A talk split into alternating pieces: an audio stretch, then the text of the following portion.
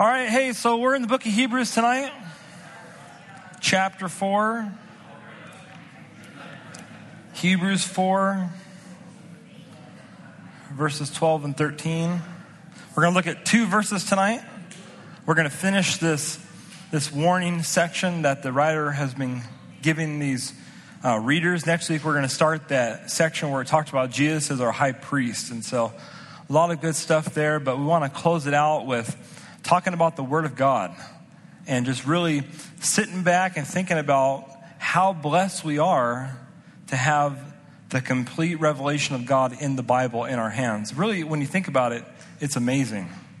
We have the complete revelation of God in one book that we can spend time meditating on daily, day after day after day. The title of the study is Just the Facts. So, Father, we thank you, Lord. We ask that you would give us the facts, Lord, but you would give us even more than that. Lord, you would give us your heart and your ways. Lord, that your spirit would pour upon us, Lord, anoint us, and just refresh us, Lord, as a, as a waterfall, Lord, would fall on us, Lord, that we would just, just be so drenched, Lord, with your spirit. Lord, that we would be overflow, Lord, and respond in praise and obedience to you in Jesus' name. Amen. Now, as everyone knows, just because something is said to be a fact does not actually mean that it's a fact. That's like 98% of stuff on the internet, right? It says it's a fact, but you can't really believe it. Just because it says it's a fact is not actually true. It has to be tested. It has to be tested. Now, there's a lot of things that, that are said to be facts that have never been tested, and if they were tested, they would not be true. Here's 10 so called facts about Chuck Norris that you might have heard that can't be tested. Chuck Norris threw a grenade and killed 50 people, then it exploded. Chuck Norris can put out a fire with a gallon of gasoline. I don't think that's possible. Chuck Norris can kill two stones with one bird. Chuck Norris can kill your imaginary friends. Chuck Norris beat the sun in a steering contest. It's pretty good. Once a cobra bit Chuck Norris's leg, and after five days of excruciating pain, the cobra died. There used to be a street named after Chuck Norris, but it changed because no one crosses Chuck and lives. Chuck Norris can set ants on fire with a magnifying glass at night.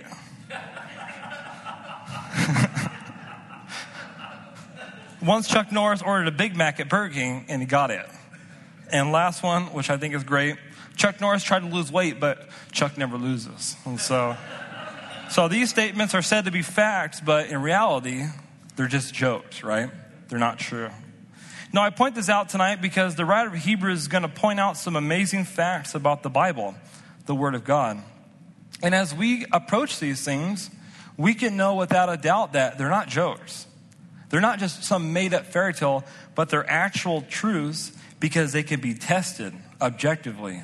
They've been verified over 2,000 years in the lives of believers as they have, have applied these things to their lives and seen God change their lives. We can have that trust and that assurance as we approach the Word of God tonight. As we approach the Word tonight, we're going to learn two things. First, the victorious Christian life begins by submitting to the facts of the Word of God. And number two, the victorious Christian life begins by submitting to the facts of our Father. So, first in verse 12, we learn that the victorious Christian life begins by submitting to the facts of the Word of God. Now, these Hebrew Christians were no doubt put in a point of decision when they heard this book read by their pastor. That's how the book came. It was a letter written, all one letter, written to a church. It probably circulated, and it came into the hands of this pastor to this group of believers. And probably on one Sunday morning, the pastor got up there and read this entire letter to them. It was a point of decision for them. What would they do? It met them exactly where they were in their life. It spoke to them that day exactly where they were. Would they choose to exalt Jesus over the former things of Judaism? Would they choose to repent of their leanings to turn from Christ and return to Judaism? That was really the two things that are addressed often in this book. How would they respond to these things? Now, we've seen as we've been looking at the second warning uh, in beginning in chapter 3, verse 7. The writer says that just as Israel was at a point of decision to make an important decision, and you know this decision would affect whether they would be blessed or whether they would experience discipline. What would these believers do as they were put in that same situation? The writer said, Hey, put yourself in their shoes for a second. They were at a very important point of decision, even as you're at a point of decision. What did they do, and what will you do? Now, what's interesting is we're not told what these individuals did. We're not told how they responded to these warnings of the writer. Now, we assume that they repented and entered this promised rest, right, that we talked about last week, that they entered into this life of victory, but we're not told. One reason we're not told is because the focus is on you and I. The, sometimes the Lord has to say, hey, don't worry about him or her. Don't worry about what I'm doing in their life. My thinking and my talking is to you. I love that passage in the Gospel of John where Peter and John are walking with the Lord after Jesus you know, is, is resurrected. And there they're walking, and the Lord turns to Peter and says, Hey, Peter, you know, when you're younger, you went where you wanted and, you know, did the things, you know, that you want. But when you're older, it's not going to be like that. Someone else is going to gird you up. And John tells us that he spoke of those things concerning Peter's death. The Lord told Peter how he would die. And Peter heard that and he turned around and said, Well, what about him? And the Lord says, Hey, if I will that he remains until I come, what is that to you? You follow me. Don't worry about John. But what am I doing in your life? And same thing for you and I tonight. We're at the point of decision. And really, we're at the point of decision anytime we come to the Word of God. It speaks to us. How will we respond to it? Well, as we know, we should respond in obedience because responding in obedience to the Word of God is how we enter this victorious Christian life. It always begins by faith and obedience. It's really very simple if you think about it. Faith and obedience, right? Trust and obey. There's no other way, right? That, that kid song that we sing. Now, we should trust the Word of God because it's powerful, it's precise, and it's able to lead us forward in our Christian life. Look at verse 12. For the Word of God is living and powerful and sharper than any two edged sword, piercing even to the division of the soul and spirit and of joints and marrow, and is a discerner of the thoughts and intents of the heart. Wow, what an, what an amazing verse. So the writer begins by talking about the Bible. And notice how he, addresses the Bible. He says, The Bible is the Word of God. We know this is talking about the Bible because the word here is rhema. And that's talking about the specific written word.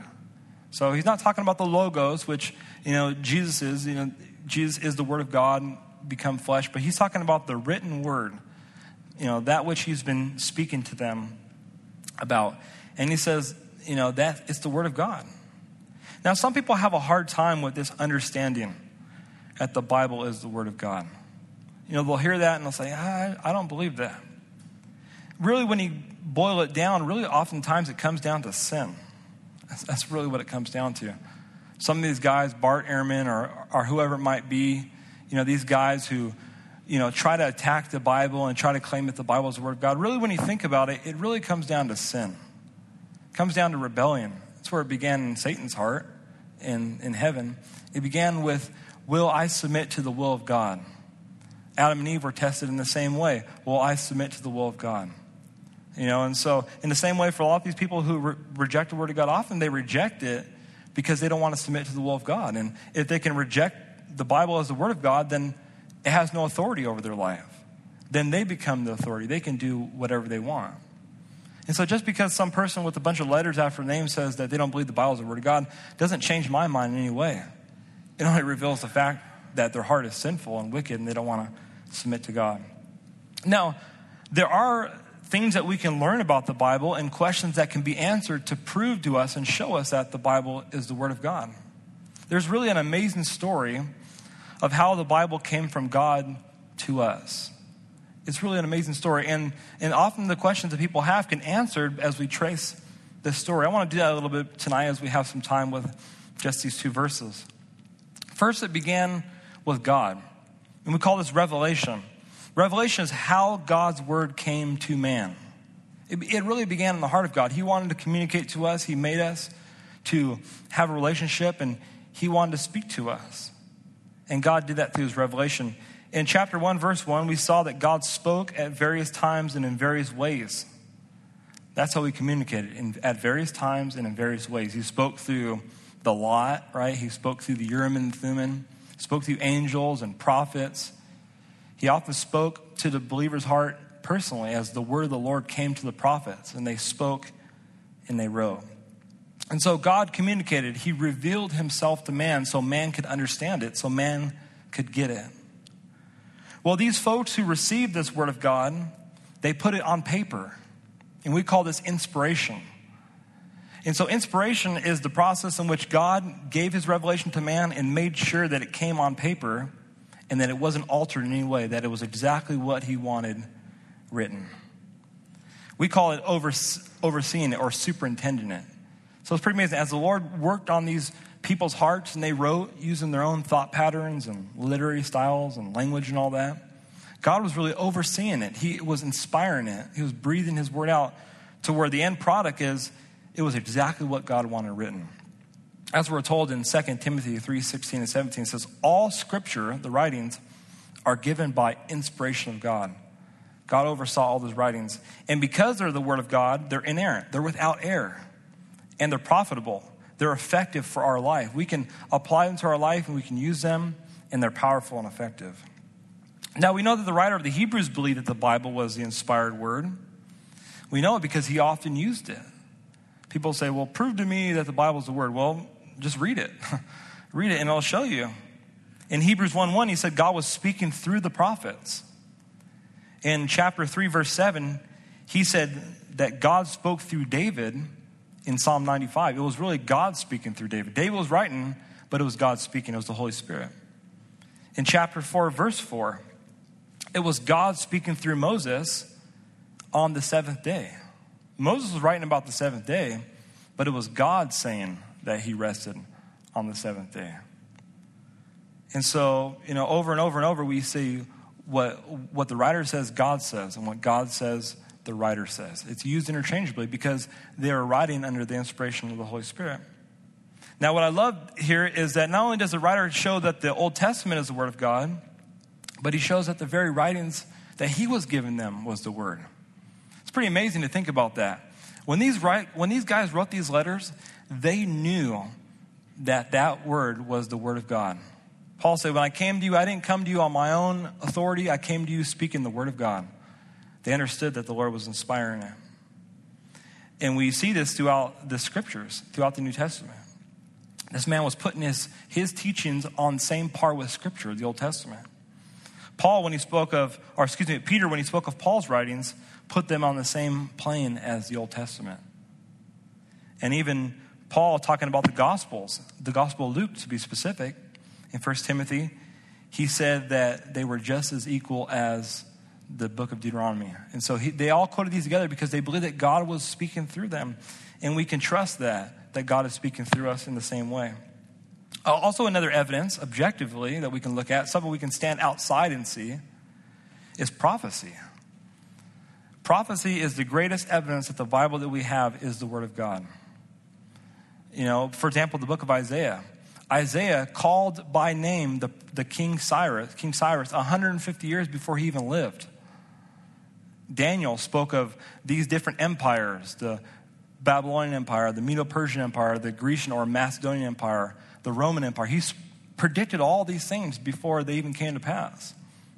And liberals, people who try to deny the Word of God, they look at that and they say, well, someone must have written that later. there must have been th- like two Isaiahs or, you know, must have been written after. That's the only argument they have, but they fall apart because they have no evidence. So the Bible is the Word of God. Now, there's something called canonization. The Bible was put together. People sometimes have a problem with this as we talk about the Bible as the Word of God. How was the Word of God collected into one book? Now, the church did not have an official list of the New Testament that everybody agreed upon in the West, in the East, until 397 AD. Until 397. Now, the Old Testament was never in question, really. I mean, I mean, the Old Testament was solidified. Everybody believed the 39 books that we have of the Old Testament to be the inspired word. But there was some questions and there was some deciding on the New Testament. Now, why did it take so long from when the Bible was finished in 100 AD? Well, first of all, because there was no need for an official list. There was no need for it. You see, when the Bible was completed in 100 AD, everybody knew exactly the inspired books. They were written by the apostles or one of their associates, and they were circulated around, and everybody read them, and everybody submitted to them. And also, the focus of the church was not doctrine, it was devotion. Because at that time, it was persecution. And the church was more focused on, hey, I'm going to die for Christ right now, than it is on debating doctrine. Now, there was false teachings, and false teachings were corrected, but true believers were weeded out from false believers pretty quickly as persecution came through the church. But in the middle of the 200s, a false teacher by name of Marcion began making lists of books that he said were actually from God.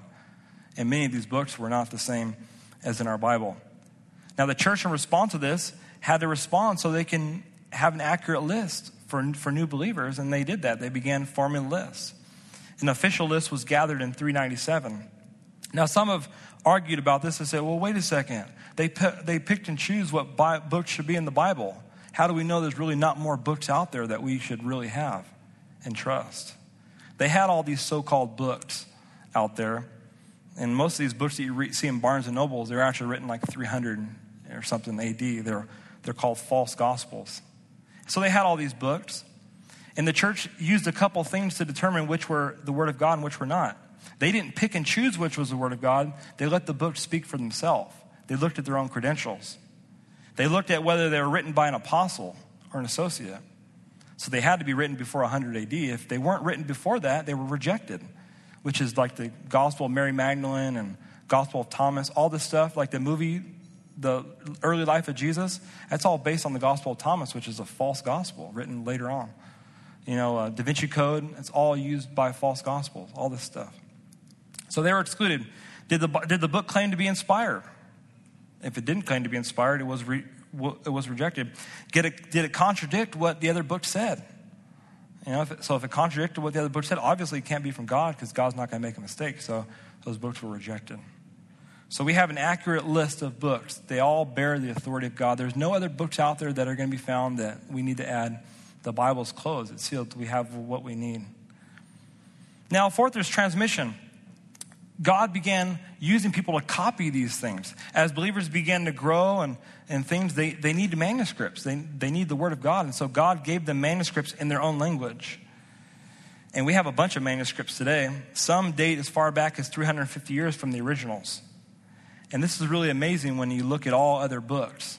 The New Testament has more manuscripts and better manuscripts than any ancient book in history. We have over 5,000 Greek manuscripts. We even have in almost entire New Testaments that date to 300 or 400 or around 400 and 450 AD. It's amazing. You can go back and read them. No other ancient book in history has that, but we have that. And with these manuscripts, scholars can look at these things and determine what was in the originals. Now, we don't have the original writings of the apostles, we don't have those original letters. But what we do is we have copies of those. But those copies of those are good copies, so scholars can look at them and determine what was actually written in the originals. Now, lastly, there's translations. When I was a new believer, my dad told me this. He said, Well, you can't really believe that the Word of God is the Bible's the Word of God because there's so many translations out there. How do you really know which one to read? right? And people who say that often have never read any other translations. I mean, you can pull up eSword and get like five different translations on your on your page and see they're all basically similar. They're all saying the same thing, just in kind of a slightly different way. So, uh, over time, the Bible needed to be translated in different languages because people from other language groups needed the Bible. But now, today, we have accurate translations. We have good translations that, that can be compared and things like that. Now, the question arises well, is the Bible in our hand, that English translation, is it the Word of God? And I would say the answer is yes. We can know it's the Word of God because it faithfully communicates what was in the original text. We can know that the Bible in our hand is trustworthy, that it's accurate in all that the, God wanted to say to us.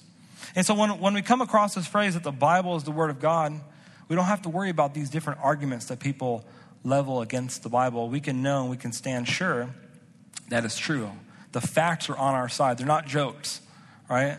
They're real. But it gets better than that.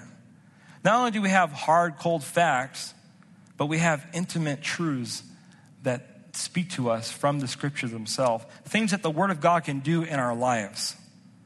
Notice, notice the writer goes on and says that the Word of God is. Just think about that for a second. The Word of God is. Think about what the Word of God is.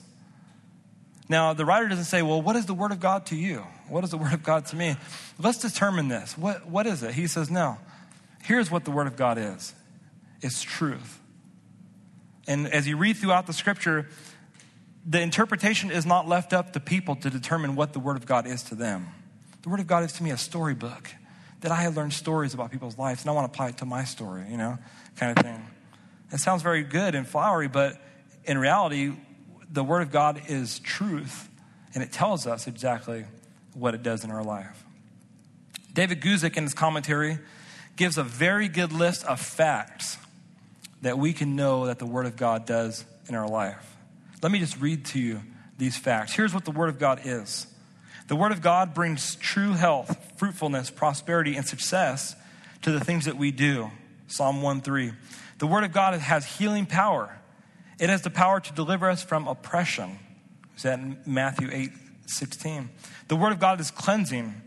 If we take heed to the Word of God, it will cleanse us. We said we're washed by the Word. The Word of God, is, if it's hidden in our heart, will keep us from sin, it says in Psalm 119.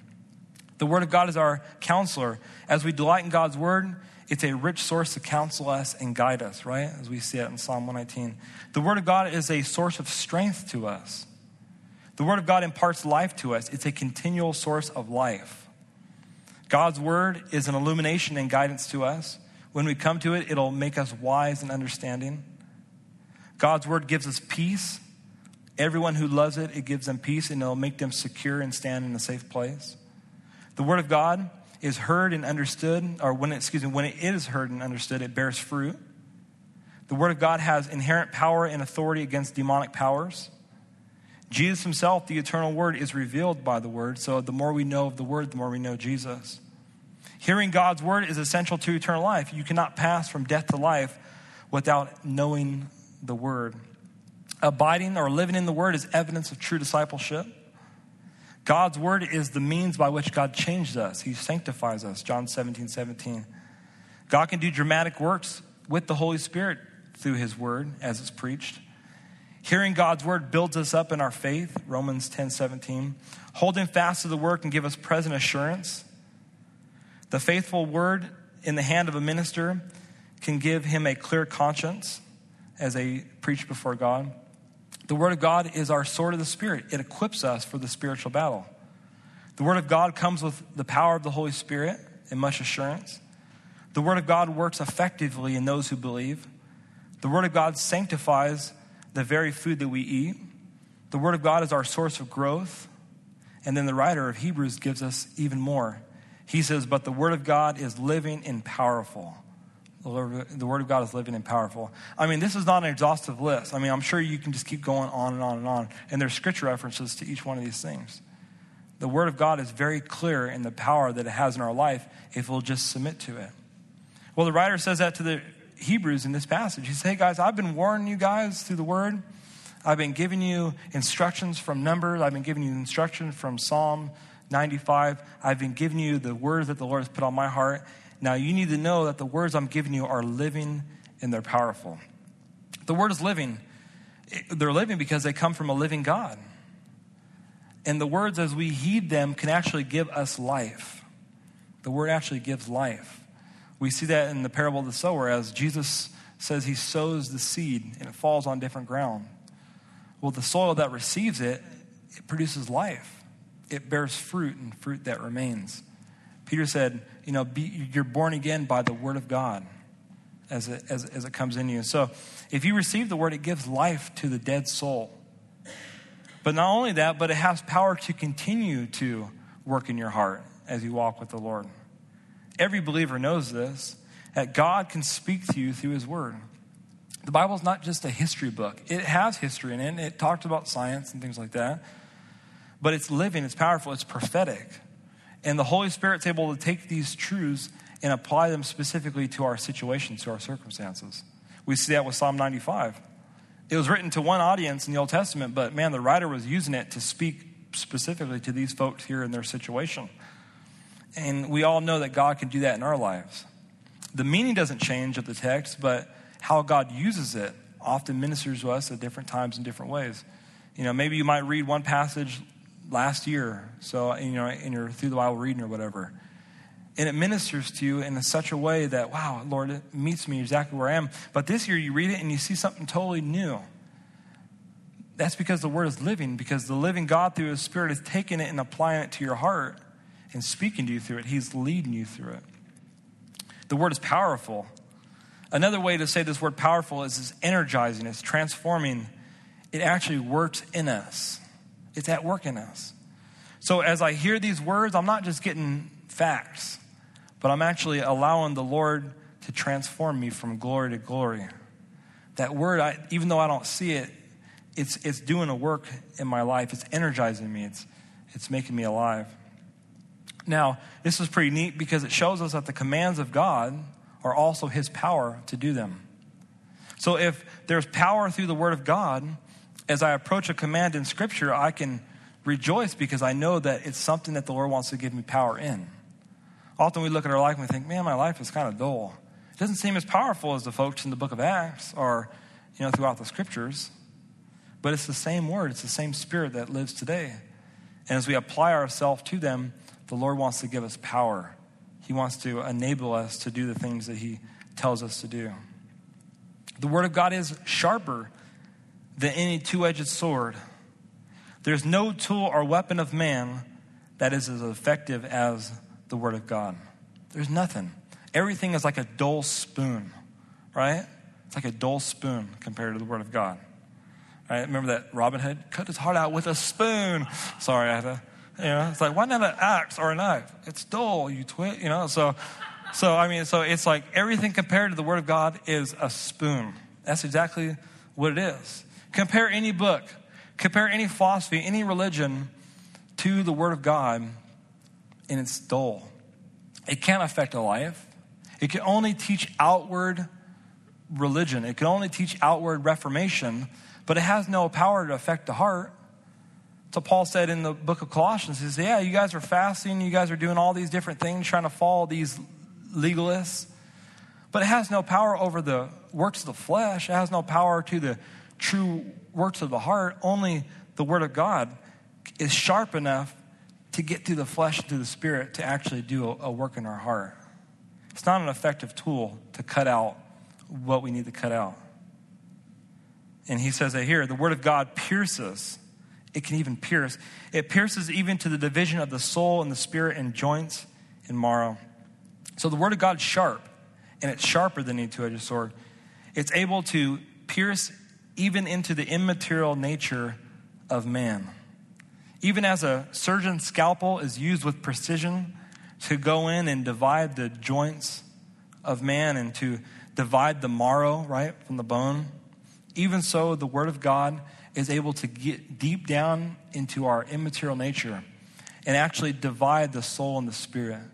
When you read about the soul and the spirit, that part of us that we don't see, that, that spiritual nature that God gave us, people don't understand it and they have a hard time. Some say, well, they're actually one nature and there's two facets. Others say, well, no, there's two parts. And people debate about it. But the Word of God's clear. Only the Lord knows how to divide the two. Only the Lord is able to go in and do this work. It's something that's beyond our comprehension and, and, and understanding who we really are as people, as, as, as creations of God. But God's able to do that. He's your maker, He's the designer. And He's able to go in and program you and, and work in your life and get right down into your heart to help you live how He wants you to live. The Word of God is a discerner of the thoughts and intents of the heart. The Word of God is able to discern our thoughts. The word discern is actually the word critic. So the Lord is able to stand back and hear it and correct us and give criticism on how we're thinking. That's our thoughts. But notice this our intents, why we're thinking it. That's pretty amazing. So as we read the Word of God, the Lord is actually able to reveal to us what we're thinking. Oh man, that's sin. Oh, that's that's that's a good thought, kind of thing. And the intents, why we're actually thinking it, where it came from. It's able to discern it. And Jesus did that to the Pharisees. He said, Hey, you guys are thinking about killing me. You know, you guys are arguing about this, but it's really from your heart, from the abundance of the heart, the mouth speaks. He was discerning between the soul and the spirit. So as we get into the word, it's able to teach us, it's able to, to work in us. Now, think about how powerful this statement would have been to these Hebrew Christians who began hearing this warning in 3 7. The Word of God was speaking to them, it was judging them, it was showing them their thoughts, it was showing them the intents of their heart that they were wrong and thinking about turning back. The question is, how would they apply it? How would they respond to it? Well, they should respond in obedience because, second, the victorious Christian life begins by submitting to the facts of the Father. Verse 13. And there is no creature hidden from his sight, but all things are naked and open to the eyes of him to whom we must give an account. And so, as the Word of God criticizes us and points out our thoughts and why we think them, you know, and we're convicted by those, we can't hide from them. We can't play it off. You know, you try, you trip or whatever, you hit your head or whatever, try to play it off. You know, I mean, we we all have that testimony. You know, where you kind of look around and see if anybody sees. Okay, nobody saw. I'm good. You know, can can I walk off? But we can't play it off with God because He sees. There's no creature hidden from His sight. So as the word of as the word of the Lord speaks to us, we can either accept it or we can reject it, but we can't hide from it. We can't hide from it. I didn't hear it, Lord. You know, I'm, I'm going to hide over here. Adam and Eve tried to do that, and the Lord came looking for them, and he found them covered with fig leaves. So there's no creature hidden from his sight. David understood this truth when he wrote Psalm 139. He said, Where can I go from the presence of the Lord? If I would descend into heaven, he's there. If I descend into the abyss, he's there. He knows my thoughts afar off. He understood this truth. These Hebrew Christians could not hide their thoughts of apostasy. They were naked and open before God. They were exposed before him, their hearts were laid bare before him. And they should respond to his word. They needed to be like Joseph and, and respond to what the Lord was saying. I loved the, the life of Joseph because he demonstrates this truth through, through actions. Remember Potiphar's wife? You know, as she wanted to be with Joseph, you know, she saw him and, and there she often asked Joseph, she solicited, you know, to, to have sexual relationships with them, you know, and, and she, often she went after him, and, and Joseph would run away and run away and run away. So finally, one day, she found an opportunity where nobody was there. There was no servants around. Nobody would have known, right? And she said, Lie with me. And Joseph, he said, No way. He ran, you know, and he left his, his shirt in her hand as she tried to pull it, tried to do one of those hockey moves or whatever, you know, pull, and he ran away out, out of the house. And then obviously she went, after, she went after him and you know, tried to lie about him, saying that he raped her and things like that, or tried to rape her. But Joseph was a man of integrity, and he lived before God. And when she tried to come after him, here's what Joseph said He says, How can I do these things and sin against God? You see, even though nobody could see it, Joseph knew that the Lord could. And that's true integrity. And so, as we come to the Word, as we, as we live as Christians, the victorious life is living with integrity before God. We all act good in front of people. I mean, obviously we do. We don't want to look bad in front of people. I mean, it's easier not to be fleshly when you're around people. Right? But it's easier to get fleshly when you're not around people, when nobody sees. But you know what? The Lord sees. And we need to obey his word because he's a good father to us. Closing, in closing, one day we're going to give an account.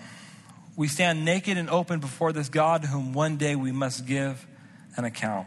Now, this passage doesn't teach that one day all of our sins are going to be played before us and God is going to judge us for those things.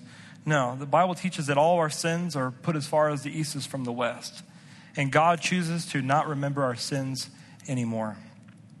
But we will stand before the Lord one day, and that standing before the Lord will be at his reward seat. And we need to know that one day we will stand before this God that, that, that sees us. And we don't want to miss out on any rewards or blessings because we had a fleshly heart or an, imp- or an impure motive now as we walk with Him. And so the Lord wants to bless us. One day we're going to stand in front of Him and, we, and He's going to give us rewards. But those things which were done out of the flesh, we're not going to receive rewards for those. But we're only going to receive rewards for those things that were done from a pure heart and from pure obedience to the Word. What an encouragement for us tonight to press forward in the victorious Christian life. We have all the tools we need. We have the Word of God, we have the Spirit of God, and we have a relationship with our Father. Amen?